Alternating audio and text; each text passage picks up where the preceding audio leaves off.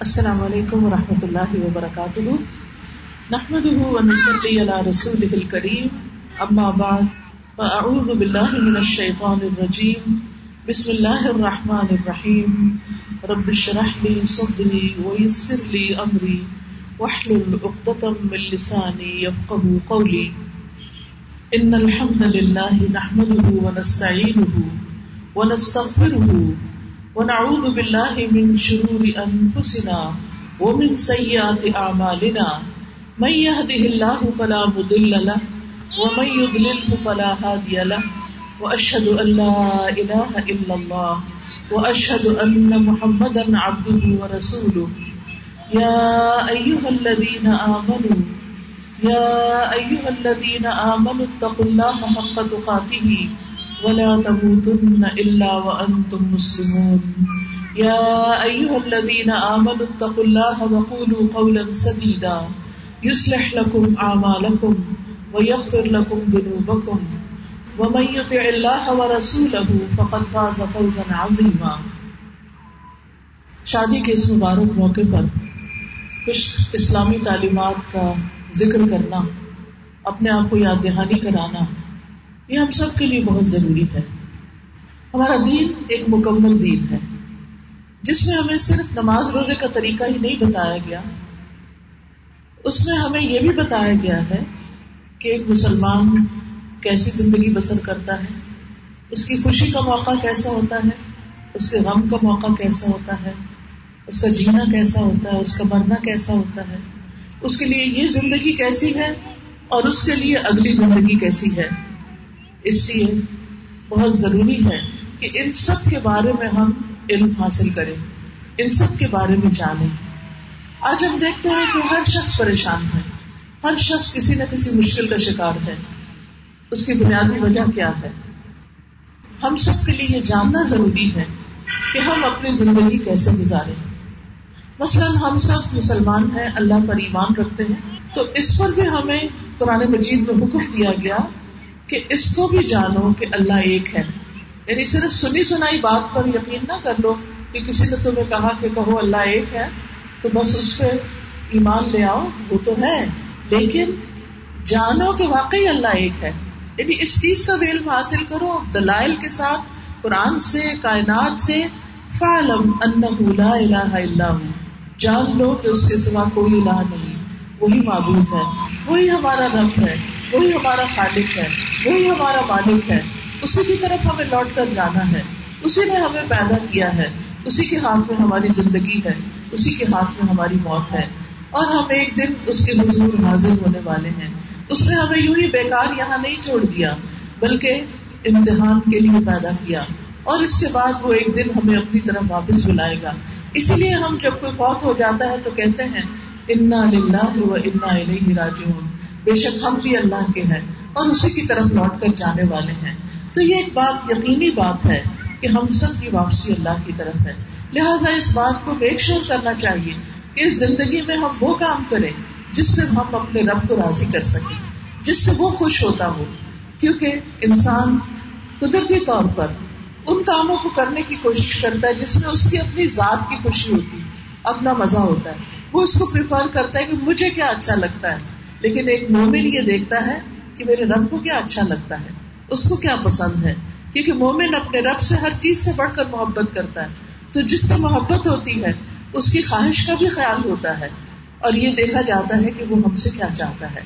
تو آئیے دیکھتے ہیں کہ شادی کے موقع پر، شادی شدہ زندگی میں ہسبینڈ وائف کے آپس کے ریلیشن میں ہمارا رب ہم سے کیا چاہتا ہے؟ سب سے پہلے جو آیات میں نے آپ کے سامنے پڑھی، یہ خطبہ نکاح کی آیات ہے خطبہ نکاح اللہ سبحان و تعالیٰ کی حمد و ثنا سے شروع ہوتا ہے۔ ان الحمد للہ بے شک ہم تعریف اللہ ہی کی ہے۔ یعنی جس نے ہمیں یہ ساری نعمتیں دی۔ جو بھی کوئی چیز ہے آج ہمارے پاس، سب سے بڑھ کر خود ہماری اپنی زندگی، ہمارا وجود، ہمارا یہ جسم، اس میں پائی جانے والی بے شمار نعمتیں، چکھنے کی قبت سونگنے کی قبت دیکھنے کی قبت سننے کی قبت محسوس کرنے کی خوشی محسوس کرنے کی، غم محسوس کرنے کی، درد کی، آرام کی، نیند کی، یہ سب کچھ کس نے دیا؟ یہ اللہ سبحانہ تعالیٰ ہی نے دیا۔ قرآن مجید میں آتا ہے، وما بکم من نعمت فمن اللہ تمہارے پاس کوئی بھی جو نعمت ہے، وہ اللہ ہی کی طرف سے ہے۔ تو جب سب کچھ دیا اس نے ہے، تو پھر تعریف بھی اسی کی کرنی چاہیے۔ کیونکہ جو بھی ہمیں دنیا میں فائدہ پہنچ رہا ہے دراصل اسی کے عزن سے پہنچ رہا ہے۔ اور جہاں وہ نہیں چاہتا، روک دیتا ہے، وہاں کوئی ہمیں فائدہ پہنچا نہیں سکتا۔ یہ وہی دعا جو ہم ہر نماز کے بعد پڑھتے ہیں کہ اللہ ملا مان علما آتا ولا موتی علما مناتا ولا ينفع ادھر جد من کل جد کہ اللہ کوئی روکنے والا ہے ہی نہیں، جس کو تو عطا کر دے۔ اور جس کو تو روک دے، اسے کوئی دینے والا نہیں۔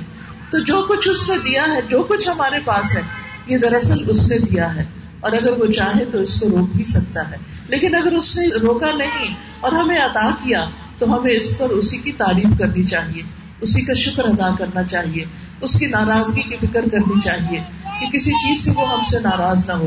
تو ان الحمد للہ نحمد ہم اسی کی تعریف بیان کرتے ہیں۔ وہ نسعین اور ہم اسی سے مدد چاہتے ہیں۔ ہم دن کی ہر نماز کی ہر رقط میں سورت الفاتح پڑھتے ہیں۔ اور اس سورت الفاتح میں ایا کا نابود وہ ایا کا نسعین پڑھتے ہیں۔ کہ صرف تیری ہی ہم عبادت کرتے ہیں اور صرف تجھی سے ہم مدد چاہتے ہیں۔ ہمارے کوئی بھی کام ہو، کوئی بھی مشکل ہو، کوئی بھی تکلیف ہو، دکھ ہو، بیماری ہو، رنج اور علم ہو، ان سب چیزوں میں مدد اسی سے مانگی جانی چاہیے۔ اور سب سے پہلے اس کی طرف رجوع کرنا چاہیے۔ ہمارے یہاں ہوتا یہ ہے کہ جب ہم بندوں سے مایوس ہو جاتے ہیں کوئی ہمارے لیے کچھ نہیں کر سکتا، پھر ہم اللہ سبحان تعالیٰ کی طرف راغب ہوتے ہیں۔ حالانکہ ہونا یہ چاہیے کہ جب ہمیں کوئی مشکل آئے تو سب سے پہلے ہمارا دھیان اللہ ہی کی طرف جائے۔ جیسے صحابہ کرام کے بارے میں آتا ہے کہ اگر جوتی کا کسرا بھی ٹوٹ جاتا تو پہلے اللہ سے مانگتے تھے کہ یار اب تو ہمیں ادا کر، کیونکہ ہر چیز کا مالک وہ ہے۔ دنیا کا مالک بھی وہی اور آخرت کا مالک بھی وہی، مالک یوم الدین بھی وہی۔ تو ان الحمد للہ اور اس شادی کے موقع پر بھی ہم اسی سے مدد چاہتے ہیں۔ کتنے اندیشے دل کو لاحق ہوتے ہیں۔ کیسے کیسے وسوسے آتے ہیں بچوں کے بارے میں کہ شادی تو ہو رہی ہے، پتہ نہیں کیا انجام ہوگا، کیسا ہوگا۔ سوچ اچھی رکھنی چاہیے، مثبت رکھنی چاہیے۔ اور اللہ سے دعا کرتے رہنا چاہیے، کیونکہ ہر چیز کی حفاظت کرنے والا وہی ہے۔ ولا العلی العظیم اور اس کو آسمانوں اور زمینوں کی، ان دونوں کی حفاظت تھکاتی نہیں۔ ہمیں تو اگر کسی بچے کی تھوڑی سی نگرانی کرنی پڑے، اپنے ہی گھر کی حفاظت کرنی پڑے اس سے بھی تھک جاتے ہیں۔ کہا یہ کہ پوری کائنات کی حفاظت، تو یہ حفاظت بھی اللہ رب العزت ہی کر رہا ہے۔ ہماری ہماری زندگیوں کی، ہمارے مال اولاد کی، ہمارے بچوں کی ہمارے بچوں کے مستقبل کی ان سب چیزوں کی حفاظت کرنے والا دراصل وہ ہے۔ ہمارے لیے ہمارا فریضہ کیا ہے؟ ہمارا فریضہ یہ ہے کہ ہم اپنے تعلقات اللہ تعالیٰ سے درست کر لیں۔ ہم اس کی عبادت کرنے والے ہوں، اس کو راضی کرنے والے ہوں، اس کو خوش کرنے والے ہوں اور باقی ہم اپنے تمام معاملات اس کے سپورٹ کر دیں۔ تو ان الحمد للہ وہ نسعین وہ نستغفر اور ہم اسی سے بخشش مانگتے ہیں۔ حقیقت یہ ہے کہ ہمارے راستے میں ہمارے اپنے ہی گناہ ہرڈل بنتے ہیں۔ ہماری ہی کمی کوتا ہی ہمارے لیے رکاوٹ بن جاتی ہے۔ اللہ کی طرف سے رکاوٹیں نہیں آتی، رکاوٹیں ہمارے نفس کی طرف سے آتی ہیں، ہمارے گناہوں کی وجہ سے آتی ہیں۔ تو اللہ تعالیٰ نے اس کا حل بھی ہمیں بتا دیا کہ تم کیا کرو۔ نستغفر ہم اس سے بخشش مانگتے ہیں، اپنے گناہوں کی معافی مانگو۔ سورت نوح میں آتا ہے فقل تستغفروا ربکم انه کان غفارا۔ يرسل السماء عليكم مدرارا ويمددكم باموال وبنين ويجعل لكم جنات ويجعل لكم انهارا ما لكم لا ترجون لله وقارا کہ میں نے اپنی قوم سے کہا نوح علیہ السلام نے کہ تم اپنے رب سے معافی مانگ لو استغفروا ربکم انه کان غفارا وہ بہت زیادہ معاف کرنے والا ہے، بخشش فرمانے والا ہے، تمہارے گناہوں کو ڈھانپ دینے والا ہے۔ اور اگر تم ایسا کرو گے تو تمہیں کیا کچھ ملے گا؟ علیکم مدرارا، تم پر آسمان سے خوب بارشیں برسائے گا۔ وہ یم دد کم بے امبال و بنین، اور تمہیں مال اور بیٹوں سے نوازے گا۔ یعنی مال میں فراخی، دولت میں اور رزق میں فراخی، وہ بھی انسان کے گناہوں کی وجہ سے اس میں رکاوٹ آتی۔ اور جب انسان توبہ کرتا ہے تو وہ رکاوٹیں ہٹنے لگتی۔ ہمارے راستے میں جب کوئی مشکل پیش آتی ہے تو ہم کہتے ہیں، فلاں کی نظر لگ گئی، فلاں نے بندش کرا دی۔ نہیں لوگ ہمارا کچھ نہیں بگاڑ سکتے اگر اللہ ہمارے ساتھ ہے۔ اور اللہ ساتھ کیسے ہوتا ہے کہ ہم اس کو راضی کرنے والے ہوں، اس سے دعائیں کرنے والے ہوں۔ لہٰذا اسی آیت میں آگے آتا ہے کہ وہ جان لکم جنات وہ جان لکم انہارا کہ تمہارے لیے باغات پیدا کرے گا اور تمہارے لیے نہریں جاری کر دے گا۔ مالکم لا ترجون اللہ وقارا؟ تمہیں کیا ہے کہ تم اللہ کے لیے کسی وقار کی توقع نہیں رکھتے؟ یعنی اس کو وہ آنر نہیں دیتے، اس کو وہ مقام نہیں دیتے، اس کو اس قابل نہیں سمجھتے کہ سب کچھ کرنے والا وہ ہے؟ حقیقت یہ ہے کہ ہم اللہ سبحانہ تعالیٰ کا حق ادا نہیں کرتے۔ ہم اس کو وہ مقام دیتے نہیں جو دینا چاہیے۔ ایک تو یہ ہے کہ صرف نماز کے وقت ہم اس کی طرف رجوع کر لیں، یہ کافی نہیں۔ زندگی کے ہر موقع پر زندگی کی چاہے خوشی ہو، دکھ ہو، سکھ ہو، شادی ہو، غمی ہو، کچھ بھی ہو، ہر موقع پر اسی کی طرف پلٹ پلٹ کر جائے اور وہ ہے نا، ہم بچوں کو جب کوئی مشکل پیش آئے تو یہ نہ کہ میں ہوں نا۔ نہیں، میں کیا چیز ہوں؟ میں تو بہت ہی کمزور ہوں۔ ہمیں کہنا چاہیے، اللہ ہے نا، اللہ سے مانگو، اللہ کی طرف رجوع کرو۔ جس کا مالک، اس کا رب ہے، اللہ ہے، اس کسی بھی چیز کی کمی نہیں ہو سکتی۔ ہمارے مانگنے میں کمی ضرور ہو سکتی ہے۔ اس کے دینے میں کمی نہیں ہو سکتی۔ اس کی بخش اور عنایت بہت وسیع ہے، لیکن ہماری دعائیں بہت کم ہوتی ہیں۔ ہم تھوڑے دن دعا مانگ کے پھر پریشان ہو جاتے ہیں، مایوس ہونے لگتے ہیں۔ ہم چاہتے ہیں کہ بس فوراً جلدی جلدی وہ ہو جائے۔ اللہ کیا چاہتا ہے کہ میرا یہ بندہ پلٹ پلٹ کے میری طرف آتا رہے اور میرا بن جائے، کیونکہ اللہ نے ہمیں پیدا کیا نا۔ اب دیکھیے، ہم نے اپنے بچوں کو صرف جنم دیا ہوتا ہے، اس سے زیادہ ہم نے کیا کیا ہوتا ہے؟ ان کو تخلیق ہم نے نہیں کیا۔ سب اللہ نے بنا۔ لیکن بچے اگر کوئی بھی ان کے اندر کمی بیشی ہو تو ہم کیا چاہتے ہیں کہ بچے اپنے ماں باپ کے ساتھ اپنا تعلق ٹھیک کر لیں۔ ماں باپ چاہے بچے غلط کام بھی کریں، نافرمانی بھی کریں، پھر بھی بچے چاہتے ہیں کہ پلٹ پلٹ کے ان کی طرف جائیں اور ان کی مدد کریں۔ تو اللہ ہم سے کیا چاہتا ہے کہ ہم اللہ کی طرف پلٹتے رہیں، بار بار رجوع کرتے رہیں۔ قرآن مجید میں اللہ تعالیٰ نے اپنے ان بندوں کا ذکر کیا ہے کہ وہ ابواب تھے۔ ابوابین کے لیے اللہ بڑا مہربان ہے، غفور الرحیم ہے۔ لہٰذا ہر چیز میں اس کی طرف پلٹنا چاہیے۔ اور خاص طور پر شادی کی زندگی ایک نئی زندگی ہوتی ہے۔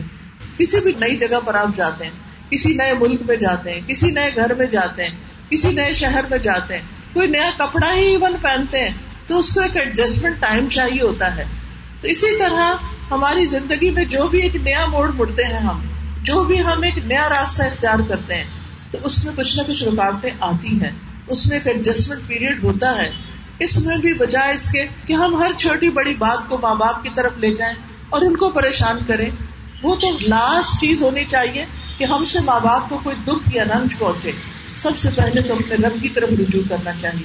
اللہ تو ہم سے کئی ماؤں سے بڑھ کے پیار کرنے والا ہے۔ تو کہا یہ کہ ہم اس کو چھوڑ کر ہر بات، ہر دکھ ماں کو سنانے لگ جائیں اور اس کی زندگی دکھی کر دیں۔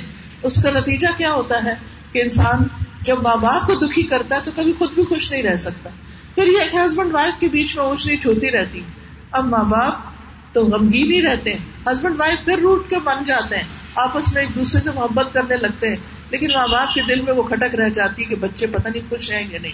تو اس لیے جب انسان کا عقیدہ توحید مضبوط ہوتا ہے، جب انسان کو اللہ تعالیٰ سے محبت ہوتی ہے اور انسان اپنا کنیکشن اللہ سے مضبوط کر لیتا ہے، اپنے سارے دکھ سکھ اللہ سے شیئر کرتا ہے، وہاں سے مدد مانگتا ہے۔ تو پھر اس کے بعد بہت کم ضرورت محسوس ہوتی ہے کہ انسان بار بار انسانوں کا سہارا پکڑے۔ چھوٹی سی مشکل، دن ہو یا رات ہو۔ آپ دیکھیں، اگر رات کو کوئی مشکل پیش آتی، تو ہم سوچتے کہ اس وقت کس کو بلائیں؟ اما بھی سو رہی ہوں گی، ابا بھی سو رہے ہوں گے، بہن، دوست، سب سو رہے ہیں۔ لیکن ہمارا رب نہیں سوتا۔ ہمارا رب نہیں سوتا۔ لاتا خود سنا تو والا نہ ہو نہ اس کو نیند آتی ہے، نہ اس کو اونگ آتی ہے۔ وہ رات کو بھی سنتا ہے۔ ہم اونچی آواز سے پکارے یا دل میں پکارے وہ سنتا ہے۔ اس کی طرف لوٹے رجوع کرے لہذا اس شادی کے موقع پر جو خطبہ دیا جاتا ہے، اس میں ہمیں یہی یاد دہانی کرائی جاتی ہے کہ نسعین ہم اس سے مدد مانگے اس کی طرف رجوع کریں، اس کی طرف پلٹے پھر اس کے بعد ہم دیکھتے ہیں کہ خطبہ نگاہ میں کلمہ شہادت ہے۔ اشد اللہ الہ الا اللہ اشد اللہ محمد رسول اللہ۔ ایمان کی تجدید کی جاتی ہے ایک طرح سے۔ پھر اس کے بعد تین آیات ہیں جن میں تقوا کا حکم دیا گیا ہے۔ تقوا کیا ہے؟ تقوا ہے اللہ کا ڈر، اللہ کی محبت۔ اس طرح کے انسان جو کچھ کرے، اللہ ہی کی خاطر کرے۔ اور پھر اللہ سبحان و تعالیٰ کے نزدیک سب سے عزت والا وہ ہے جو سب سے زیادہ تقوی رکھنے والا ہے۔ جو اللہ سے زیادہ ڈرتا ہے، وہ اللہ کا زیادہ محبوب ہے۔ وہ اللہ کے زیادہ قریب ہے اللہ تعالیٰ کی نگاہوں میں زیادہ عزت والا ہے۔ تو ان اکرم اکم ان اللہ اطقاکم نبی صلی اللہ علیہ وسلم نے فرمایا، قیامت کے دن متقی لوگ میرے دوست ہوں گے۔ سبحان اللہ۔ نبی صلی اللہ علیہ وسلم نے تقوا والوں کو اپنا دوست کہا۔ اگرچہ وہ نصب میں قریب ہو یا نہ ہو یعنی ان سے میری خون کی رشتے داری ہے یا نہیں، لیکن وہ اپنے تقوا کی وجہ سے میرے زیادہ قریب ہوں گے۔ اور حقیقت یہ ہے کہ تقوا ہر نیکی کی جڑ ہے۔ تقوا ہمارے دل کو خوبصورت بناتا ہے۔ تقوا ہمارے اخلاق کو خوبصورت بناتا ہے۔ تقوا ہمارے ظاہری اعمال کو خوبصورت بناتا ہے۔ اور اس میں بندوں کے ساتھ معاملات کو بھی خوبصورت بناتا ہے۔ کیونکہ بندہ ہر کام اللہ کے لیے کر رہا ہوتا ہے۔ اگر اپنے ساس سسر سے اچھا سلوک کر رہا ہے، چاہے وہ نہیں بھی کر رہے، تو بھی اللہ کے لیے کر رہا ہوتا ہے۔ اسے پتا ہے کہ یہاں سے ریوارڈ نہیں مل رہا لیکن میرا رب ریوارڈ دینے والا ہے۔ مجھے اس کا ریوارڈ مل کر رہے گا۔ جس شخص کو اپنی نیکی کے ریوارڈ کا یقین ہوتا ہے، وہ ہر جگہ نیکی کرنے کی کوشش کرتا ہے۔ وہ ہر جگہ نیکی کی ہی فکر کرتا ہے کہ میں برا کام نہ کروں، کیونکہ مجھے اس پر جزا یا سزا ملنے والی ہے۔ پھر اس کے بعد آپ دیکھیے کہ تقوا جنت میں داخل کرنے والا ہے۔ رسول اللہ صلی اللہ علیہ وسلم سے پوچھا گیا کہ لوگوں کو عام طور پر کون سی چیز جنت میں داخل کرتی ہے؟ تو آپ نے فرمایا اللہ کا تقوی اور اچھا اخلاق۔ یعنی ایک طرف دل میں انسان اللہ سے ڈرے اور اللہ سے ڈرتے ہوئے کسی کو دھوکا نہ دے، کسی کو نقصان نہ دے کس کے ساتھ برا نہ کرے، اس کی ہمت نہ کرے، الزام تراشیاں اس پر نہ کرے، کیونکہ وہ اللہ سے ڈرتا ہے۔ تو ایسی صورت میں یہ شخص جو اللہ سے ڈر کے اپنی زبان کو روک کے رکھتا ہے، وہ جنت میں جانے والا ہے۔ اور اسی طرح جس کا اخلاق اچھا ہے۔ اور اچھے اخلاق میں کیا ہے؟ دوسروں سے ملتے ہوئے توجہ سے ملنا۔ توجہ سے دوسرے کی بات سننا، اس کو اٹینشن دینا، اس کے مشکل میں اس کے کام آنا، نرمی اور ملائمت سے بات کرنا، دوسرے کے دکھ درد کا احساس کرنا۔ ہم سب کہتے ہیں ہم بہت حساس ہیں، ہم ویری سینسیٹیو اکثر لوگوں کو میں نے یہ کہتے ہوئے سنا، ہم ویری سینسیٹیو بٹ کس کے معاملے میں؟ صرف اپنے معاملے میں۔ یعنی اکثر لوگ سینسیٹیو ہوتے ہیں تو صرف اپنی ذات کے لیے سینسیٹیو ہوتے ہیں، دوسروں کے لیے سینسیٹیو نہیں ہوتے۔ جبکہ اگر ہم دوسروں کے لیے سینسیٹیو ہو جائیں، تو آپ دیکھیں گے کہ بہت ساری ہماری چیزیں خود بخود ٹھیک ہونے لگے۔ ہمارے اندر ایمپتی ہونی چاہیے۔ دوسروں کی جگہ اپنے آپ کو رکھ کے دیکھنا چاہیے کہ اگر اس جگہ میں ہوں تو میں کیا چاہوں۔ مثلاً عام طور پر آپ دیکھیے شادی کے بعد ساس، بہو یا نند، بھاوج کے عموماً تعلقات میں ہمارے باشن سب جگہ نہیں، بہت جگہ جانے کے اتفاق میں لے کے یہ مشکل ہمارے ہی کلچر میں ہے کہ وہ ایک رائبلری کی سی کیفیت پیدا ہو جاتی، ایک مخالفت کی۔ حالانکہ کتنی محبت اور پیار سے بیاہ کے لایا جاتا ہے۔ لیکن بعد میں اللہ جانے کیا ہوتا ہے کہ ایک دوسرے کے ساتھ بن نہیں پاتی۔ اور بہت سی شادیاں ہسبینڈ وائف کی مس انڈرسٹینڈنگ سے نہیں ناکام ہوتی۔ یہ گھر والوں کی انٹرفیئرنس سے۔ ادھر سے پیرنٹس لڑکی کی طرف سے انٹرفیئرنس کر رہے ہیں۔ ادھر سے سسرال والے بیٹے کو کچھ نہ کچھ پٹی پڑھا سکھا رہے ہیں۔ نتیجہ کیا ہے؟ ہسبینڈ وائف دونوں آپس میں ایک دوسرے سے پس کے رہ جاتے ہیں اور ان کا گھر بن نہیں پاتا۔ تو اس میں آپ دیکھیے کہ جو شخص اللہ سے ڈرتا ہوگا اور پھر دوسرے کے لیے وہ چاہے گا جو اپنے لیے چاہتا ہے۔ مثلاً، ہماری جب شادی ہوئی تھی یعنی ایک ساس اپنے طرف سے سوچے، میری جب شادی ہوئی تھی، میرا دل کیا چاہتا تھا؟ کہ میں سسرال میں جا کے رہوں؟ یہی دل چاہتا تھا؟ یہ اپنا گھر ہو، اپنا شوہر ہو، گھر ہو، اپنی مرضی ہو، اپنی مرضی سے سو، جاگو۔ کیونکہ شروع میں ہسبینڈ وائف کو اگر اکیلا تھوڑا چھوڑ دیا جائے، تو زیادہ بہتر انڈرسٹینڈنگ ہو سکتی۔ ٹھیک ہے، اگر فائنینشیل ریزنس کی وجہ سے بچوں کو اپنے ساتھ رکھنا بھی پڑ رہا ہے، تو بھی ان کو ایک اسپیس دینی چاہیے۔ اور جب کوئی ان سے کسی چیز کے بارے میں سوچے تو فوراً اپنی شادی یاد کرے۔ میرا کیا دل چاہتا تھا؟ اگر ان کے کپڑے بنا رہے ہیں تو سوچے کہ میرا کیا اس وقت دل چاہتا تھا؟ زیور بنا رہے ہیں تو کیا دل چاہتا تھا؟ وہ کون سی کمی ہے جو آپ کی شادی میں رہ گئی تھی، جس کو آج تک آپ سوچتے ہیں کہ ایسا نہ ہوتا؟ وہ اپنے بچوں کو وہ کمی نہ ہونے دے۔ جب دوسروں کی جگہ پر ہم اپنے آپ کو رکھ لیتے ہیں تو بہت سے معاملے آسان ہو جاتے ہیں۔ اسی طرح بعض اوقات آنے والی بہو سے بہت ساری توقعات رکھی جاتی ہیں، بہت سی ڈیمانڈ ہوتی ہیں۔ اس کو یہ بھی کرنا چاہیے، اس کو یہ بھی کرنا چاہیے، اس کو یہ بھی کرنا چاہیے۔ آپ دیکھیے، اپنے آپ کو وہاں رکھ لیں کہ آپ اپنے لیے کیا چاہیں گے کہ یہ سب کچھ آپ کو بھی ایسے ہی کرنا چاہیے جو آپ دوسرے سے تقاضا کر رہے ہیں۔ چھوٹی چھوٹی باتوں پر ہمیں شکایتیں ہو جاتی ہیں۔ تو جو شخص اچھے اخلاق والا ہے، اور آپ دیکھیے کہ اچھا اخلاق اس کا نہیں ہے جو گھر سے باہر اچھے اخلاق والا ہے۔ وہاں تو سبھی اچھے بن جاتے ہیں کیونکہ مجبوری ہوتی ہے۔ اگر آپ باہر اچھے نہیں ہیں تو کوئی آپ کو منہ نہیں لگائے گا۔ لیکن آپ اچھے تبھی اچھے ہیں جب آپ اپنے گھر والوں کے لیے اچھے ہیں۔ اور خصوصاً ان رشتوں کو جو بہت بدنام ہو چکے ہیں، ان کو نبھا کر دکھانا اصل کامیابی ہے۔ ہم ہیرو اس کو سمجھتے ہیں جو بڑے بڑے ملک پتہ کر لیتا ہے، جو بڑے بڑے کارنامے کرتا ہے۔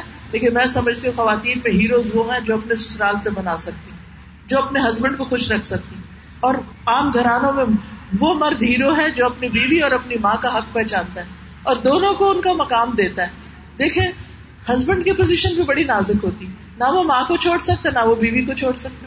لیکن بعض اوقات بیویاں اور مائیں ہی اس بیچاری کی زندگی مشکل کر کے رکھ دیتی ایک اپنی طرف کھینچتا ہے، دوسرا اپنی طرف کھینچتا ہے۔ تو اس کی جگہ بھی اپنے آپ کو رکھ لیں کہ ہم اپنے لیے کیا چاہیں گے۔ پھر اس کے بعد آپ دیکھیے کہ یہ جو شادی ہے، اس کو اللہ سبحانہ تعالیٰ نے اپنی نشانیوں میں سے ایک نشانی کہا۔ وہ من آیات ہی انخلا کا لکم من انفسکم ازواجا لتسکنوا الیہا۔ اور اس کی نشانیوں میں سے ایک یہ ہے کہ اس نے تمہاری ہی جنس سے تمہارے لیے بیویاں پیدا کی۔ یعنی انسانوں میں سے تمہارے لیے بیویاں پیدا کی۔ کیوں پیدا کی؟ بیوی کیوں بنائی گئی؟ تاکہ تم ان کے پاس سکون حاصل کرو۔ ایک لڑکی کا سب سے پہلا فریضہ، ایک شادی شدہ زندگی میں سب سے پہلی چیز جس کے لیے اللہ نے شادی بنائی ہے، وہ کیا ہے کہ ہسبینڈ وائف کو ایک دوسرے سے سکون ملے۔ ہم اپنے گھروں کو پرسکون بنائیں۔ انسان دنیا کے کام کاج کرتے ہوئے تھک جاتا ہے۔ خصوصاً مرد حضرات باہر جا کر بہت مشکل مشکل کام ان کو کرنا پڑتے ہیں۔ اسی طرح عورتیں بھی اگر کام کرتی ہیں گھر میں اور گھر سے باہر، گھر میں اگر وہ صرف بچے بھی پال رہی ہیں تو زندگی بڑی مشکل ہے۔ سارا دن تھکا مارتے ہیں۔ لیکن شام کو جب ہسبینڈ وائف آپس میں ملتے ہیں، اچھی اچھی اگر باتیں کریں، ایک دوسرے سے پیار محبت کی بات کریں، ایک دوسرے کے آرام کا خیال کریں، ایک دوسرے کی ضرورت کا خیال کریں، تو آپ دیکھیں گھر جنت بن جائیں۔ لیکن جہاں انسان صرف اپنے ہی آپ کو آگے رکھے کہ میرا آرام، میرا سکون، میری خوشی، میرا سب کچھ، تو وہاں یہ سب کچھ ہو نہیں سکتا۔ دینے والوں کو ملتا ہے۔ اس کائنات کا اصول جو ہے گیو اینڈ ٹیک جو دینے والے ہوتے ہیں، ان کو دعائیں بھی ملتی ہیں اور ان کو واپس بھی ملتا ہے جو وہ اپنے لیے چاہتے ہیں۔ ایک ہے چھین کے لینا، ایک ہے اپنا حق چھیننا، اپنے حق کے بارے میں بڑے بڑے دلائل دینا اور دوسرے کو کنوینس کرنے کی کوشش کرنا۔ اس سے کم ہی مسئلے حل ہوتے ہیں۔ دوسرا، اگر مان بھی جائے تو دینے کو تیار نہیں ہوتا۔ دینے کے لیے ضمیر جگانا پڑتا ہے اور دل جیتنے پڑتے ہیں اور وہ دل محبتوں سے جیتے جاتے ہیں۔ پھر آپ دیکھیے، اللہ تعالیٰ فرماتے ہیں وجہ و رحما اس نے تمہارے درمیان محبت اور رحمت ڈال دی۔ یعنی تمہارے دلوں میں ایک دوسرے کے لیے محبت بھی ہے اور ایک دوسرے کے لیے ایک کنسرن اور کیئر بھی ہے۔ کیونکہ جب دو لوگ اجنبی گھروں سے آتے ہیں اور نکاح جیسی چیز ان کے درمیان محبت پیدا کرتی ہے، تو شیطان بھی پیچھے لگ جاتا ہے۔ اس کا کام یہ ہوتا ہے کہ ان کی محبت ختم کر دو۔ ان کے اندر آپس میں ایک دوسرے کے لیے کوئی جذبات باقی نہ رہے۔ اور اس کے لیے وہ طرح طرح کے وسیلے اختیار کرتا ہے۔ لیکن یہ کہ انسان کو ہمیشہ اللہ کے اس وعدے پہ یقین رکھنا چاہیے۔ اور اسی وجہ سے آپ دیکھیے کہ شادی انسان کی ضرورت ہے۔ حضرت آدم علیہ السلام کے لیے آپ دیکھیں اللہ تعالیٰ نے ہوا پیدا کی۔ پھر اس کے بعد جو ان کے بچے پیدا ہوتے تھے، ان کی بھی آپس میں شادیاں ہوتی تھی اور پھر عرب معاشرے کے اندر تو آپ دیکھیے کہ وہاں پر بیوہ اور یتیم بچیوں کی شادی بھی اپنا فریضہ سمجھتے تھے۔ اور سارا خاندان اس کو اپنی ذمہ داری سمجھتا تھا کہ یہ ہمارا ایک اخلاقی فریضہ ہے۔ کہ ہم جن کی شادی نہیں ہوئی، ان کی اس میں مدد کریں۔ کیونکہ ہر انسان کو ایک ساتھی چاہیے ہوتا ہے، ایک کمپینین چاہیے ہوتا ہے، جس کے ساتھ وہ اپنے راز شیئر کر سکے، جس کے ساتھ وہ اپنے دکھ سکھ جو ہے، ان کا ذکر کر سکے۔ اور وہ ایک دوسرے کے لیے ٹرسٹ کا باعث بھی ہو اعتماد کا ذریعہ بھی ہو لیکن مشکل یہ ہے کہ ہمارے درمیان وہ محبتیں اور ایک دوسرے کے لیے رحمت اور مرسی کے جذبات جو ہیں، وہ ختم ہوتے چلے جا رہے ہیں۔ اور اس کے اسباب کئی ایک ہو سکتے ہیں۔ اللہ تعالیٰ فرماتے ہیں ان نفیزہ آیا دل میں کرون بے شک اس میں نشانیاں ہیں ان لوگوں کے لیے جو غور و فکر کرتے ہیں۔ پھر اللہ تعالیٰ نے مرد اور عورت کو ایک دوسرے کا لباس بتایا۔ ہن لباس الکم ان تم لباس اللہ وہ تمہارا لباس ہے۔ تم ان کا لباس ہو۔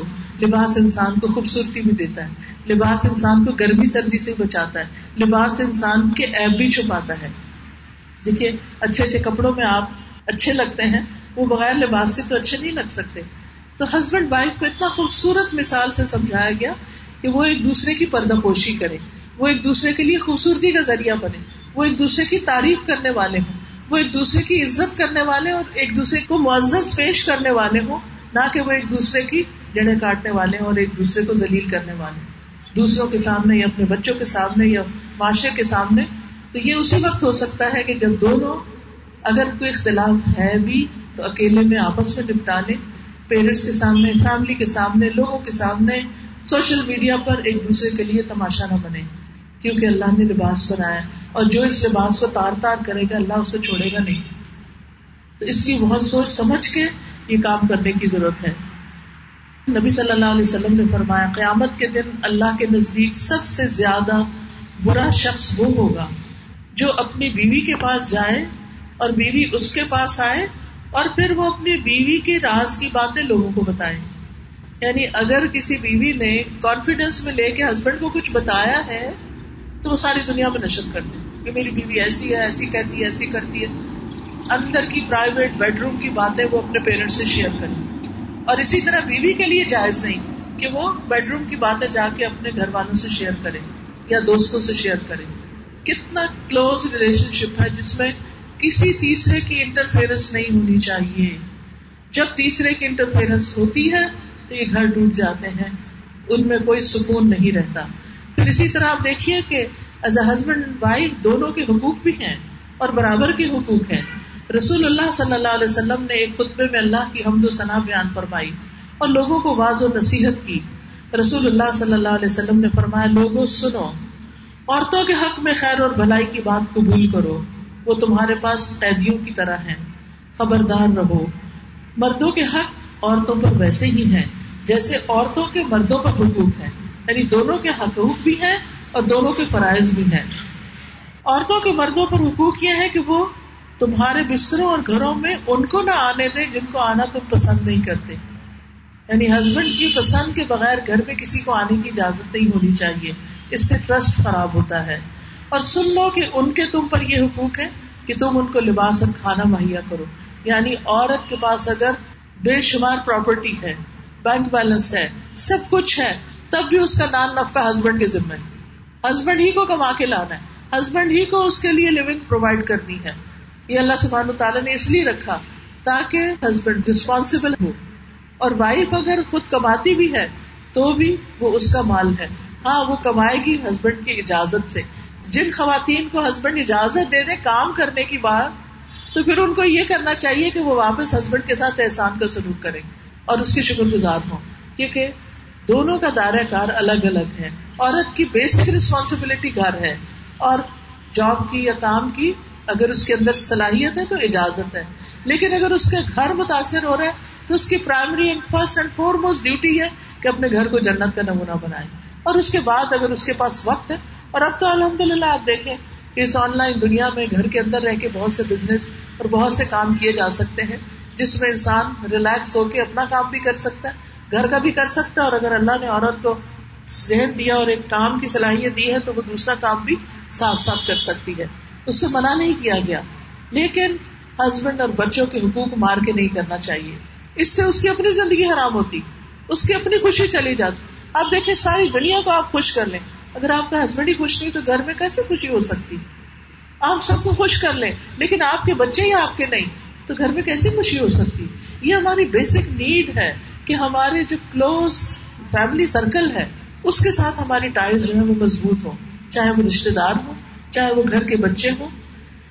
لہٰذا بیوی اور شوہر کا جو آپس کا رشتہ ہے، اس میں بھی کچھ ذمہ داریاں بتائی گئی ہیں۔ بیوی کا شوہر سے رشتہ کیا ہے کہ وہ شوہر کا حق ادا کرنے والی ہو؟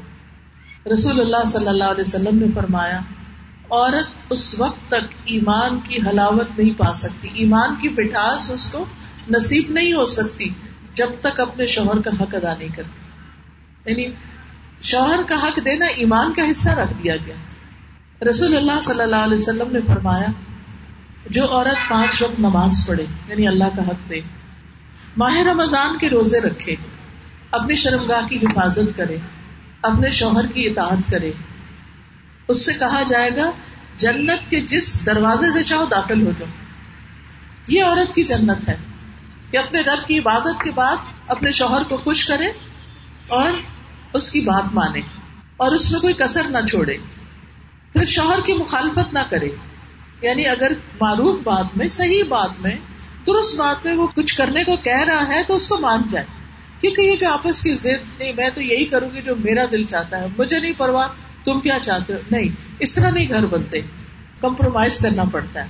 کہیں ہسبینڈ کو کمپرومائز کرنا پڑتا ہے، کہیں وائف کو کمپرومائز کرنا پڑتا ہے۔ لیکن یاد رکھیے، عام طور پر لوگوں کی زندگی میں جہاں شوہر ناراض ہوتا ہے، دن کو یا رات کو، وہاں زندگی جو ہے وہ اجیرن ہو جاتی ہے۔ پھر اسی طرح یہ ہے کہ شکر گزاری بڑی ضروری ہے۔ عورت کے لیے بہت ضروری ہے کہ ہسبینڈ کے ساتھ گریٹفل ہو۔ چھوٹی سی بھی اس کی طرف سے اگر کوئی ایفرٹ ہو تو اس کو اکنالج کرے۔ بعض اوقات ہمیں بہت کچھ ملتا ہے، لیکن ذرا سی ہماری بات پوری نہیں ہوتی، ہم کہتے ہیں ہمیں تو یہاں کوئی خوشی نہیں ملی، کچھ ملا ہی نہیں۔ یہ بہت سخت ناشکری کی بات ہے۔ نبی صلی اللہ علیہ وسلم نے ایک موقع پہ فرمایا کہ میں نے جہنم میں عورتوں کی اکثریت کو دیکھا۔ یہ عورتوں کے لیے بڑی پریشان کن بات تھی، پوچھا گیا کہ کس وجہ سے؟ تو آپ نے فرمایا کہ شوہروں کی ناشکر گزار ہوتی تھینک فل نہیں ہوتی، سب کچھ دیا، لیکن چھوٹی سی بات پہ ناراض ہو گئے اور کا کچھ بھی نہیں دیا۔ یعنی دوسرے کے کیے کرائے پہ پانی پھیر دینا، یہ نہیں ہونا چاہیے۔ یہ حدیث ہے بڑی سخت، لیکن اس لیے بتا دینا چاہتی ہوں کہ اگر ہماری زندگی میں ایسی کوئی کمی پیشی ہے تو ہم اس سے بچنے والے ہوں، باز آنے والے ہوں، رکنے والے ہوں۔ ابھی ہم نے اچھی بیوی کی خصوصیات پڑھی اور اب ہم اچھے شوہر کی باتیں بھی کریں گے کہ اچھا شوہر کون ہوتا ہے، کیونکہ تالی دو ہاتھ سے بچتی ہے نا۔ صرف ایک شخص کو بتا دیا جائے تمہارے یہ فرائض ہے تمہیں ایسا ہونا چاہیے۔ جیسے ہمارے معاشرے میں ہوتا ہے کہ لڑکی کو تو خوب سمجھا دیا جاتا ہے۔ وہ بےچاری ابھی سر اٹھاتی نہیں تو اس کو سمجھانا شروع کر دیا جاتا ہے کہ دیکھو اگلے گھر جا کے یہ نہیں کرنا، اگلے گھر میں یہ نہیں چلے گا۔ تو مردوں کو نہیں بتایا جاتا کہ مردوں کی کیا کیا ذمہ داریاں ہیں۔ تو حسن بصری کہتے ہیں، اللہ کے نزدیک پسندیدہ بندے وہ ہیں جو اپنے اہل و عیال کو سب سے زیادہ نفع دینے والے ہیں۔ یعنی سب سے پہلے اپنے گھر والوں کا خیال رکھنے والے ہیں۔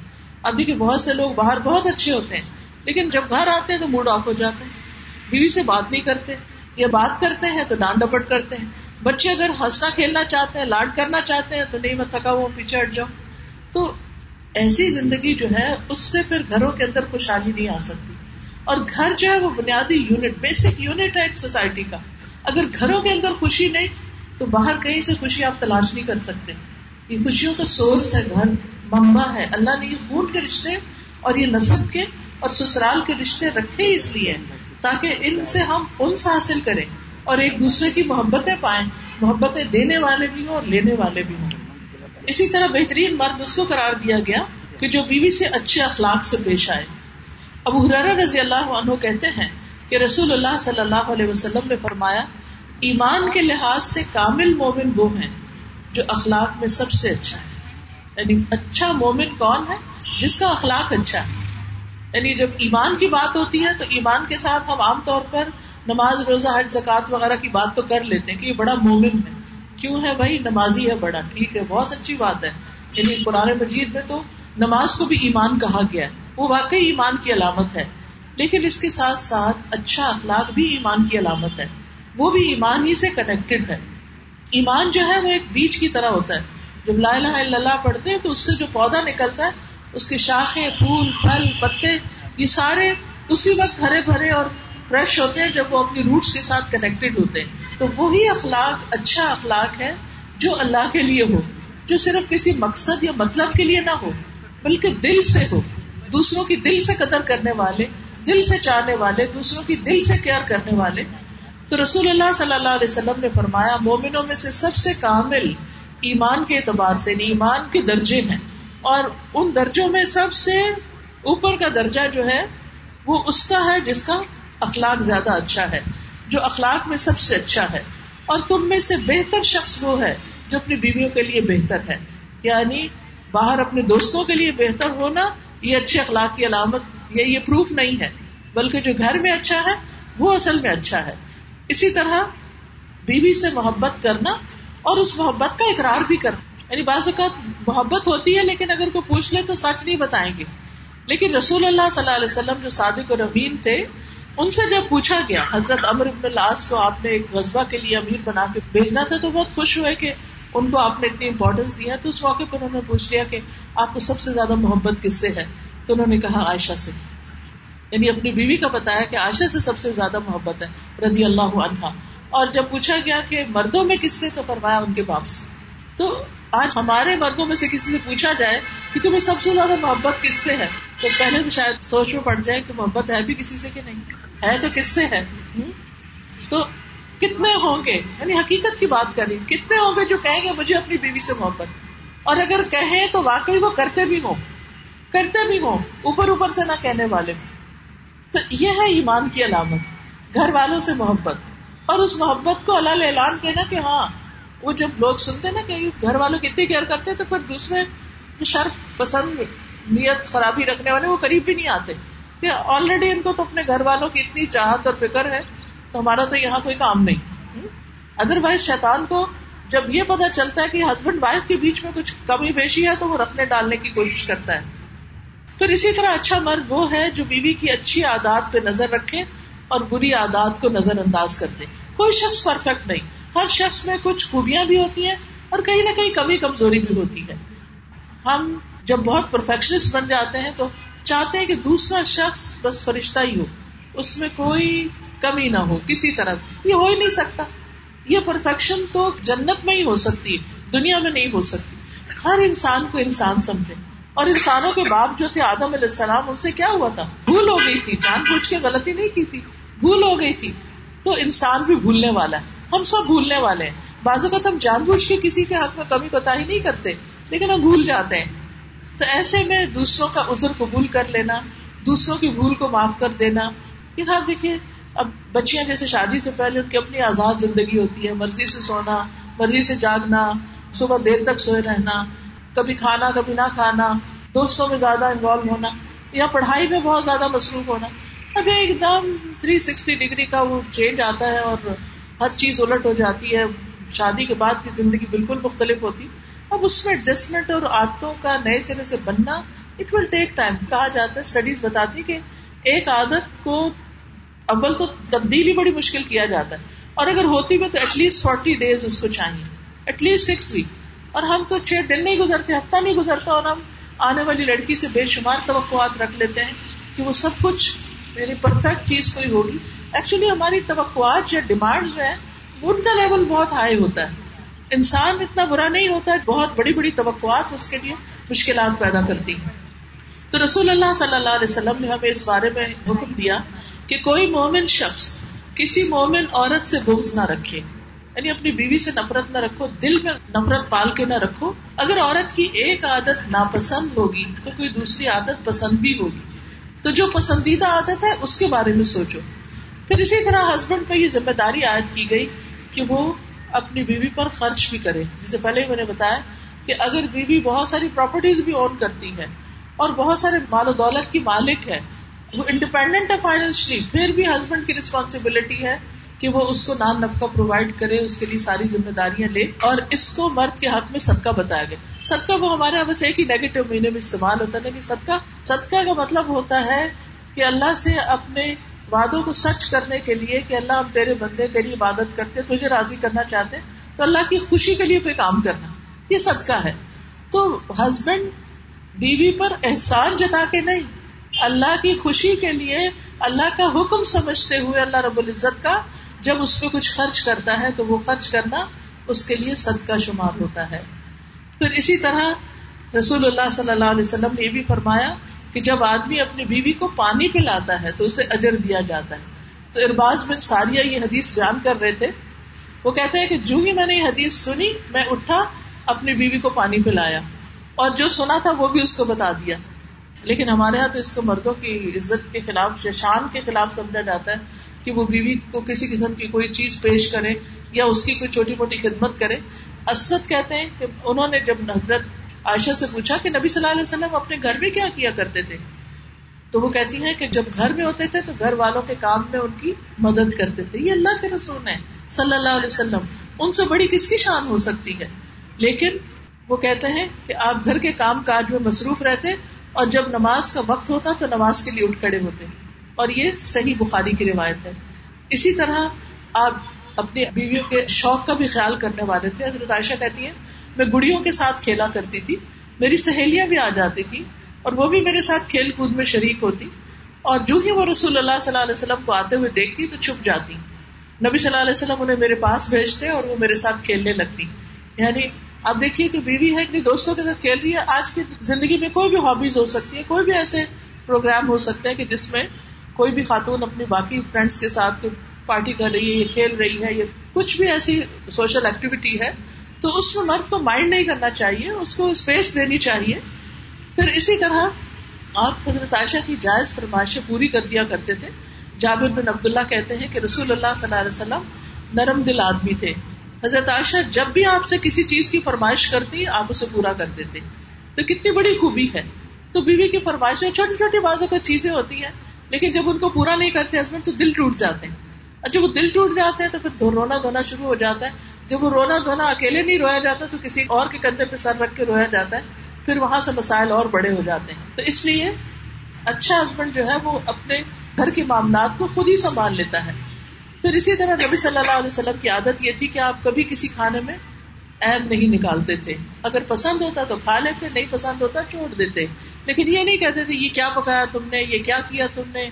جس طرح عام طور پر ہماری عورتوں کو تانے ملتے رہتے ہیں، اس طرح کی کوئی چیز آپ صلی اللہ علیہ وسلم کے اخلاق میں نہیں تھی۔ تو اچھا اخلاق دنیا اور آخرت کی ساری جو بھلائیاں ہیں، وہ سمیٹ لیتا ہے اسی طرح ساس کے ساتھ رشتہ ماں جیسا ہونا چاہیے۔ ٹھیک ہے، ہماری اصل ماں تو وہ جس نے جنم دیا، لیکن جس نے ہمارے شوہر کو جنم دیا اور اس کو تکلیفیں اٹھا کر، دعائیں کر کر کے پالا اور اس کو بڑا کیا اور اسے کسی قابل بنایا، آخر اس کا بھی تو کچھ حق ہے نا؟ تو اس کے ساتھ محبت والا رشتہ ہونا چاہیے۔ رسول اللہ صلی اللہ علیہ وسلم نے فرمایا، مومن محبت کرتا ہے اور اس سے محبت کی جاتی ہے۔ اس بندے میں کوئی خیر نہیں جو نہ محبت کرے، نہ اس سے کوئی محبت کرے۔ اور لوگوں میں سے بہترین وہ ہے جو ان کے لیے سب سے زیادہ فائدہ مند ہے۔ تو جو خاتون فائدہ مند ہے، فائدہ پہنچاتی ہے، اپنی صلاحیتوں کے ساتھ، خدمت کے ساتھ اسکلس کے ساتھ، اس کی قدر و قیمت زیادہ ہے۔ بہ نسبت اس کے کہ انسان صرف دوسروں سے اپنے حق لینے کی ڈیمانڈ کرتا ہوں پھر اسی طرح مومن مومن کی عزت کرتا ہے، اس کو ذلیل نہیں کرتا۔ تو سامنے بھی عزت دینی چاہیے اور پیچھے بھی۔ جب کوئی پوچھ بھی لے کے کیسے ہے سسرال؟ تو ان کی اچھی باتیں یاد کر کے انسان کے بہت اچھے ہیں۔ یہ بھی خوبی ہے، یہ بھی خوبی ہے۔ ان کی کمزوریاں نہ بیان کرے ہمارے یہاں عموماً یہ ہوتا ہے کہ خوبیاں تو بلا دی جاتی ہیں اور کمزوریوں کا رونا رویا جاتا ہے۔ یہ نا شکری ہوتی ہے۔ اور جب انسان نا شکری کرتا ہے تو اس کا نتیجہ پھر کیا ہوتا ہے؟ اپنی ہی دل کی خوشیاں چلی جاتی ہیں۔ پھر یہ ہے کہ ان کا حق پہچاننا چاہیے۔ رسول اللہ صلی اللہ علیہ وسلم نے فرمایا، جو ہمارے چھوٹوں پر شفقت نہیں کرتا اور بڑوں کا حق نہیں پہچانتا، وہ ہم میں سے نہیں۔ تو بڑوں کی عزت اور چھوٹوں کے ساتھ اچھا سلوک۔ پھر نبی صلی اللہ علیہ وسلم نے فرمایا، اللہ نے تم پر ماں کی نافرمانی کو حرام کرار دیا ہے۔ پھر اسی طرح داماد اور بہو وغیرہ جو ہیں، ان کے بھی خوبیوں پر نظر رکھنا اور ان کے اچھے کام پہ تعریف کرنا۔ نبی صلی اللہ علیہ وسلم نے اپنے داماد ابو الاس کا ایک دفعہ ذکر کیا اور لوگوں کے سامنے مجمے میں اس کی تعریف کی اور خوب تعریف کی۔ آپ نے فرمایا، اس نے مجھ سے بات کی تو سچ کی، وعدہ کیا تو پورا کیا۔ اور اس کے پیچھے ایک لمبی محبت کی کہانی ہے جو حضرت ابو الاس اور حضرت زینب کے درمیان تھی کہ کس طرح نبی صلی اللہ علیہ وسلم نے ان کا لحاظ رکھا، وہ مسلمان نہیں ہوئے تھے۔ جنگ بدر میں پکڑے گئے۔ حضرت زینب نے اپنے وہ ہار بھیجا ان کو چھڑانے کے لیے جو ان کی والدہ نے ان کو دیا تھا۔ اس ہار کو دیکھ کے آپ کو حضرت خدیجہ بہت یاد آئی آپ رو پڑے۔ اور پھر صحابہ نے وہ ہار جو تھا، اپنے ان کے مشورے سے وہ ہار جو ہے حضرت زینب کو واپس کیا۔ آپ نے اپنے داماد کو بھی پریشرائز نہیں کیا کہ تم ضرور مسلمان ہو جاؤ۔ اس کو سوچنے کا موقع دیا۔ اور ایک عرصے تک ان کا نکاح بھی قائم رہا۔ پھر ایک وقت آیا جب اللہ کا حکم آ گیا کہ اب یہ رشتے قائم نہیں رہ سکتے۔ اور پھر جب وہ مسلمان ہوئے تو دوبارہ ان کو شادی بھی کر کے دے دی۔ پھر حضرت فاطمہ اور حضرت علی کے ساتھ کتنا محبت کا معاملہ تھا۔ کس طرح آپ ان کا خیال رکھتے ہیں، ان کو نماز کے لیے جگانے کے لیے جاتے ہیں حضرت علی سے روایت ہے کہ کس طرح آپ صلی اللہ علیہ وسلم جب ان کی خبر لے حضرت فاطمہ آئی آپ گھر پہ نہیں تھے، آپ صلی اللہ علیہ وسلم پوچھنے کے لیے گئے کہ کیوں آئی تھی تو جا کر ان کے بیچ میں بیٹھ گئے، ایک طرف حضرت علی تھے، حضرت فاطمہ تھی اور آپ نے جب اپنے پاؤں لمبے کیے تو حضرت علی کہتے ہیں کہ آپ کے پاؤں کی ٹھنڈک اب بھی میں اپنے سینے میں محسوس کرتا ہوں۔ یعنی کتنے ریلیکس ہو کے اور ایک فیملی ماحول کے اندر محبت کے ساتھ، پھر آپ ان کو پیار سے بلاتے تھے، کہتے تھے کہ چچا کے بیٹے کہاں ہیں؟ کیونکہ ابو طالب کے بیٹے تھے حضرت علی اور ان کے کزن بھی تھے۔ پھر اسی طرح یہ ہے کہ حضرت ابراہیم کے بارے میں آتا ہے کہ کس طرح جب حضرت اسماعیل کی شادی ہوئی اور ان کی بہو جو تھی، ان سے جب انہوں نے آ کے حال چال پوچھا، ان کو کس طرح برکت کی دعائیں دی پھر اسی طرح نند کے ساتھ رشتہ بہت اچھا ہونا چاہیے۔ حضرت جابر کی بہت ساری بہنیں تھی والد شہید ہو گئے۔ تو جب اپنی شادی کی تو ایک بڑی عمر کی عورت سے شادی کی تاکہ وہ ان کی بہنوں کی کیئر کر سکے۔ اور اپنے جذبات کی قربانی دی صرف اپنی بہنوں کی خاطر۔ پھر اسی طرح بہن بھائی کے رشتے کو خراب نہیں کرنا چاہیے۔ یعنی لڑکی کے اوپر بھی ذمہ داری عائد ہوتی ہے کہ وہ شوہر کی بہنوں کی ریسپیکٹ کرے اور ان کی چھوٹی چھوٹی باتوں پہ شکایت کر کے تعلقات نہ خراب کرے۔ دیور کا رشتہ ایسا ہے کہ جس میں احترام ہونا چاہیے لیکن کیئرفل بھی ہونا چاہیے۔ بعض اوقات وہاں سے ٹرسٹ خراب ہونے کا اندیشہ ہوتا ہے۔ رسول اللہ صلی اللہ علیہ وسلم نے فرمایا عورتوں کے پاس جانے سے بچو۔ اور آپ کا مقصد یہی تھا کہ شوہر کی غیر موجودگی میں دیور اور بھابھی کے تعلقات میں وہ فرینکنیس نہیں ہونی چاہیے کہ جس سے شوہر کے دل پہ کوئی برا خیال آئے اور بیوی کا تعلق خراب ہو۔ پھر باقی بھی سارے گھر والے فیملی برادری، ان سب کو آپس میں ایک دوسرے سے محبت کرنی چاہیے۔ رسول اللہ صلی اللہ علیہ وسلم نے فرمایا، مومن مومن کا آئینہ ہوتا ہے۔ ایک مومن دوسرے مومن کا بھائی ہے، اس کے سامان کی حفاظت کرتا ہے۔ اور اس کی غیر موجودگی میں اس کا دفاع کرتا ہے۔ سامنے بھی، پیچھے بھی اس کی عزت کی حفاظت۔ پھر اسی طرح تحفے تحائف کا تبادلہ۔ نبی صلی اللہ علیہ وسلم خدیجہ کی سہیلیوں تک کو تحفے بھیجا کرتے تھے۔ کچھ بکری وغیرہ ذبح کرتے یا کوئی چیز ہوتی تو اتنا زیادہ خیال رکھتے۔ احسان والا رویہ اختیار کرتے۔ دیکھیے، جہاں ایک طرف ہم اچھا کرتے نا، وہاں دوسری طرف ہمیں درگزر بھی کرنی چاہیے۔ چھوٹی چھوٹی چیزوں سے اگنور کر دینا چاہیے۔ ان کو لے کے بیٹھ نہیں جانا چاہیے۔ پچھلی ساری اسٹوری دوبارہ سے ریوائز نہیں کرنی چاہیے، فلاں موقع پہ یہ کیا، فلاں پہ۔ بعض اوقات مجھے بڑی حیرانی ہوتی ہے کہ لوگ دوسروں کے برے سلوک کو اتنا میٹیکولسلی یاد رکھتے ہیں۔ کہ شادی کے پہلے دن یہ ہوا، دوسرے دن یہ ہوا، ہفتے بعد یہ ہوا، مہینے بعد یہ ہوا، سال بعد یہ ہوا، بچہ پیدا ہونے پہ یہ ہوا، فلاں ہوا اللہ اللہ، اتنی باتیں یاد کیسے؟ یہ بلائی کیوں نہیں اب تک؟ کیونکہ وہ پہلی یاد ہوتی ہے دو، چار اور ساتھ ایڈ آن ہوتی ہے چلی جاتی ہے کبھی تعلق ٹھیک نہیں ہو سکتا۔ درگزر کرے، معاف کرے، جانے دے پھر اس میں بھی خیر ہوگی، کوئی بات نہیں، انسان ہے، ہم بھی تو غلطی کرتے ہیں۔ یعنی بظاہر صبر کڑوا ہے، لیکن اس کی مٹھاس بڑی دیر پا ہے۔ لیکن بے صبری، بظاہر وہ بڑا ریلیکسیشن ہوتی ہے انسان کو، لیکن اس کے اثرات بڑے خراب ہیں۔ اور ان سب چیزوں، رشتوں کو قائم رکھنے کے لیے زبان کی حفاظت اور ایک دوسرے کی عزت، آبرو کی حفاظت، بدگمانی نہ کرنا، غیبت نہ کرنا ایپ تلاش نہ کرنا، یہ بڑا ضروری ہے۔ اور سب سے آخر میں یہ کہ اللہ سے خوب دعائیں۔ کیونکہ آپ دیکھیے شیطان ہمارا دشمن ہے۔ ہم اپنی کوششوں سے صرف کامیاب نہیں ہو سکتے جب تک اللہ کی مدد نہ ہو۔ تو اس لیے بہت ضروری ہے کہ اللہ سے دعائیں کرتے رہیں۔ حضرت اسما بنتے امیس کہتی ہیں کہ رسول اللہ صلی اللہ علیہ وسلم نے مجھ سے کہا، کیا میں تمہیں ایسے کلمات نہ سکھاؤں؟ جن کو تم پریشانی کے وقت پڑھا کرو، وہ کلمات ہیں، اللہ اللہ ربی، لا شریک بھی شیا اللہ اللہ میرا رب میں اس کے ساتھ کسی کو شریک نہیں کرتی۔ غم کے وقت انسان اگر یہ جملے دہرانے شروع کرتے تو اس کا غم چلا جائے گا۔ اسی طرح غم کی اور دعائیں بھی ہیں۔ اور انسان خصوصاً ربنا حبلنا من ازواجنا وذریاتنا قرۃ اعین وجعلنا للمتقین اماما۔ اس کی دعا کرتا رہے۔ سبحانك اللهم وبحمدك اشهد ان لا اله الا انت استغفرك واتوب اليك السلام علیکم ورحمۃ اللہ وبرکاتہ۔